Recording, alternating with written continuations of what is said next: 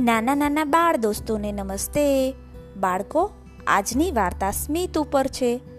સ્મિત એટલે કે સ્માઇલ તમે જે હસો છો ને, ખિલખિલાટ. બસ એ જ.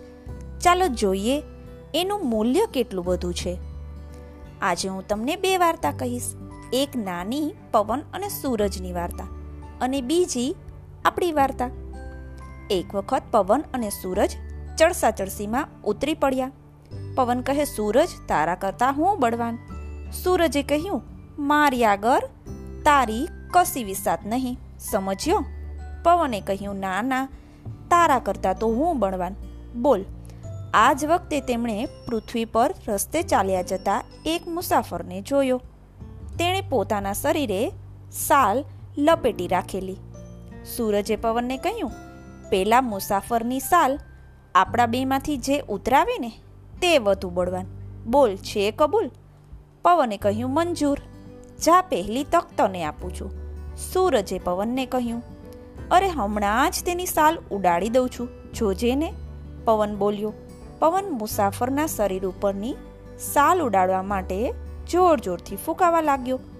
પરંતુ પવન જેટલા જોરથી ફૂંકાવા લાગ્યો, મુસાફર એટલા જોરથી સાલને કસીને પોતાના શરીર સાથે લપેટી રાખવા લાગ્યો. આ સંઘર્ષ ત્યાં સુધી ચાલ્યો, જ્યાં સુધી પવનનો વારો પૂરો ન થયો. હવે સૂરજનો વારો આવ્યો. સૂરજે હળવેથી પૃથ્વી પર હુફાળું સ્મિત વેર્યું. મુસાફરને જરાક ગરમી લાગી. એણે સાલની પકડ ઢીલી કરી. જેમ જેમ સૂરજનું સ્મિત વધતું ગયું, તેમ તેમ પૃથ્વી પર ગરમી વધતી ગઈ. હવે મુસાફરને સાલ ઓઢવાનું જરૂરી ન લાગ્યું. તેને સાલ ઉતારી પોતાના હાથમાં લઈ લીધી.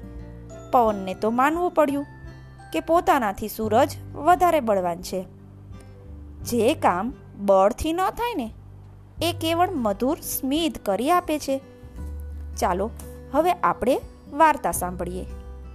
ચિલ્ડ્રન્સ યુનિવર્સિટીના પ્રકાશક વાર્તા ડોટ કોમની એક વાર્તા, સ્મિતનું મૂલ્ય. વાર્તાકાર રતિલાલ નાયર. હસમુખ એક નાનકડો છોકરો હતો. એનું ઘર ગરીબ હતું. એને ઘણું ઘણું લેવાનું મન થતું, પણ એ ઘણું ઘણું નહોતો મેળવી શકતો. છતાં એ સુખી હતો. આનંદમાં રહેવાનું એ શીખી ગયો હતો. આ શીખ એની પ્રેમાળ મા પાસેથી એને મળી હતી. એકવાર એની એની માને કહ્યું, માં, આપણી ગરીબીનું મને દુઃખ નથી પણ એક વસ્તુ ઘણીવાર ખૂચે છે. મારાથી કોઈને કશું આપી શકાતું નથી. મારા મિત્ર જયંતને એની વર્ષગાંઠના દિવસે પણ હું કશું આપી શક્યો નહીં. મનહર અમારો વર્ગ છોડી બીજા શહેરમાં ગયો. ત્યારે સૌએ એને કંઈ ને કંઈ ભેટ આપી હતી, પણ હું નહોતો આપી શક્યો. પેલી અંધ છોકરી ભીખ માંગતી રોજ આપણે બારણે આવી જાય છે ને ત્યારે એવું મીઠું ગાય છે ને પણ મારાથી તેને કશું આપી શકાતું નથી. માં પહેલાં તો બધું સાંભળી રહી. પછી બોલી, બેટા, ભેટ સોગાદો કે ધન તું લોકોને નથી આપી શકતો. એમાં શું થઈ ગયું? એ સિવાય એવી ઘણી ચીજો છે જે તું ખુશીથી સૌને આપી શકે તેમ છે. ખરું કે નહીં? કઈ ચીજો? હસમુખે પૂછ્યું. દાખલા તરીકે તું એક ઉજળું સ્મિત આપી શકે. માણસોને એમની કોઈ વસ્તુ ઉચકી આપવામાં અથવા એમનું ટાપુટૈયું કરવામાં તું આપ્યાનો આનંદ લઈ શકે. સામે મળતા ઓળખીતાને જય જય આપી શકે. જો ને પેલા ગટ્ટુ કાકા, આપણી પાડોશમાં જ રહે છે ને? આપણે એમને રોજ જોઈએ છીએ. કોઈ કદી એમના તરફ મિત્રભાવ દેખાડતું નથી. ઉલટું મોં મચકોડે છે. માના કહેવા પર હસમુખે વિચાર કર્યો. તેને લાગ્યું કે માં સાચી જ છે. માણસ પાસે ચીજ વસ્તુ આપવા પૈસા ન હોય, પણ સ્મિત અને ભલાઈ, જે ગમે ત્યારે આપી શકે છે. હસમુખે માની શીખ, એ દિવસથી જ અમલમાં મૂકવાનું નક્કી કરી લીધું. એની પાડોશમાં જ રહેતા હીરા ડોસી માંદા પડ્યા હતા. એમને બજારમાંથી તાવની ગોળીઓ મંગાવી હતી. ટાપુ કરી આપે ને એવું કોઈ ન હતું. બાળકો ટાપુ એટલે કે ઠીકઠાક, સમૂહ નમું કરે ને એને. હસમુખ એની મેળે જ ટાપુ કરી આવ્યો. મહોલ્લાના નાકે આવતા જ એને વિચાર આવ્યો, ગટ્ટુ કાકા અત્યારે ક્યાં હશે? શું કરતા હશે? અને એ પણ થયું કે એમનો ચહેરો એવો બિહામણો ને ઘરડો છે ને કે એમને જોઈને આજે પણ સામે જોતા બીક લાગ્યા વગર નહીં જ રહે. છતાં આજે સ્મિતથી જ આવકાર આપવો. એમ નક્કી કર્યું. એટલામાં એને ગટ્ટુ કાકા દેખાયા. બીક તો લાગતી જ હતી છતાં જેવા ગટ્ટુ કાકા નજીક આવ્યા કે તરત જ હસમુખે મોં પર સ્મિત ધારણ કરી લીધું. નાના બે હાથ ભેગા કરી અને કહ્યું ગટે કાકા, જય જય. હસમુખનો ચહેરો એવો હતો ને કે સ્મિત કરતો ને તો એ આખો ખીલી ઉઠતો અને આજનું સ્મિત તો હૃદયની સચ્ચાઈથી થયેલું હતું. ગટ્ટુ કાકા તો આજના એના અચાનક સ્મિતથી ને જય જયના આવકારથી ઊંડા અચંબામાં પડી ગયા. એમને કોઈ બાળકે આવું સ્મિત કદી ન આપ્યું. ઉલટું મોં મચકોડ્યું હતું. સ્મિત સામે સ્મિત આપવાનો વળતો જવાબ ગટુ કાકા ન આપી શક્યા. જાણે હજુ એને વિશ્વાસ જ નહોતો પડતો. એમ એણે આંખો ઝીણી કરી અને હસમુખ તરફ તાકી રહ્યા. હસમુખ તો આજે સ્મિત આપી શક્યાના હર્ષમાં ઉત્સાહથી વધુ ઝડપમાં આગળ ચાલ્યો. એને થયું કે ગટ્ટુ કાકા સામા હસ્યા હોત ને, તો સારું થાત. થોડી વાર એને વિચાર આવ્યો કે આ સ્મિત વેડફાયું તો નહીં હોય ને, જો કે ખરેખર એમ નહોતું જ થયું. સ્મિત કદી નકામું જતું જ નથી, જરા પણ નહીં. અહીં પણ તે નકામું તો નહોતું જ ગયું. ગટ્ટુ હસમુખના સ્મિતના વિચારે ચડી ગયા હતા. એ સ્મિત એમના હૃદયમાં એક નવો ઉત્સાહ ભરી દીધો હતો. ઘરે જઈ એને એક દર્પણ શોધ્યો. દર્પણમાં પોતાનો ચહેરો જોયો. તેને શું દેખાયું? એક ખૂબ જ બિહામણો, વધેલી હજામતવાળો, કદરૂપો ચહેરો. બાપ રે, હું આટલો બધો બિહામણો દેખાઉં છું. મારામાં કંઈક તો હોવું જ જોઈએ. નહીતર પેલો નાનકડો છોકરો શા માટે મારી જા સામે જોઈને હશે હું દરરોજ એમ જ માન્યા કરતો કે હું ખરાબ સ્વભાવનો એવો બુઢો છું ને કે મને જોતા જ છોકરાઓ ભાગી જાય. બીજું કોઈ તો પાસે પણ ન આવે. પણ આજે મને લાગે છે કે મારી સમજ ખોટી હશે. હસમુખ મારી સામે ધીમું હસ્યો ને જઈ જઈ બોલ્યો. એ બતાવે છે કે હું સમજુ છું એ ખોટું છે. હું એટલો ખરાબ તો નહીં જ હોઉં. મને હું બરાબર રાખું તો કદાચ છું એના કરતાં સારો માણસ દેખાઈ શકું. આમ તે વિચારો પર વિચારો કરવા લાગ્યા. પછી તેને દાઢી કરાવી. વાળ કપાવ્યા. ગરમ પાણીથી સ્નાન કર્યું ને ફરી દર્પણમાં મોં જોયું. હાશ, હવે હું સ્વચ્છ અને સુંદર બન્યો.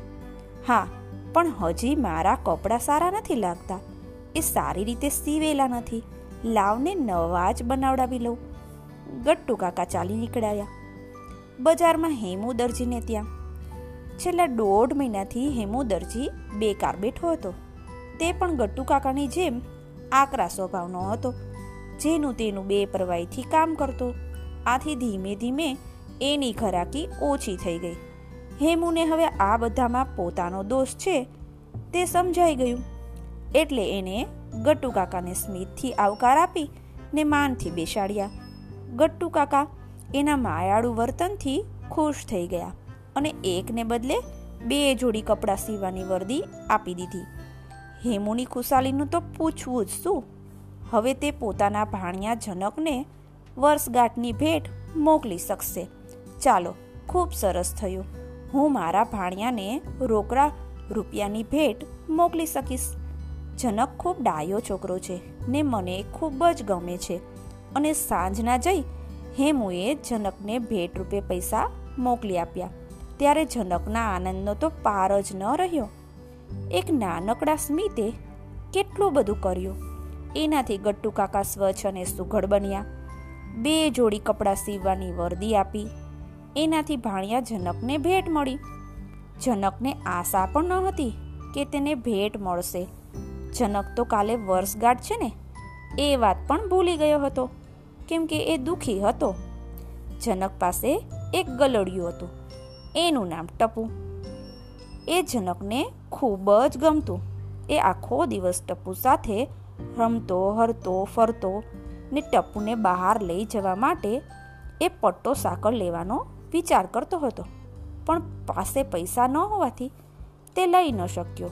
આથી તે ઉદાસ હતો. પણ હવે મામાએ મોકલેલા પૈસાથી એ બીજે દિવસે સવારે પટ્ટોને સાકળ લઈ આવ્યો. ટપ્પુના ગળે બાંધ્યા અને ટપ્પુના ગળે પટ્ટો સાકળ શોભી ઉઠ્યા. ત્યાં કોઈ વાત લઈને આવ્યું કે નદીમાં મોટું પૂર આવ્યું છે. ને સૌ જોવા જઈ રહ્યા છે.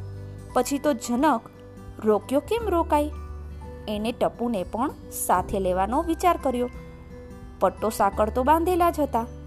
ટપુને સાથમાં લઈ અને નદી તરફ ગયો. જનક ખૂબ જ ખુશ હતો. જનક નદીએ આવ્યો તો સેંકડો માણસો પૂર જોવા આવ્યા હતા. પડે પળ વધતું પાણી ને તેની અંદર તણાઈ ગયેલી વસ્તુઓ કેવાય કેવા ભાવો જગાવતી હતી. ત્યાં તો નદીમાં કોઈના પડ્યાનો અવાજ આવ્યો. જનક જેવડો જ કોઈ છોકરો પૂરમાં પડ્યો. પૂર જોતા જોતા પગ લપસી જતા પડી ગયો.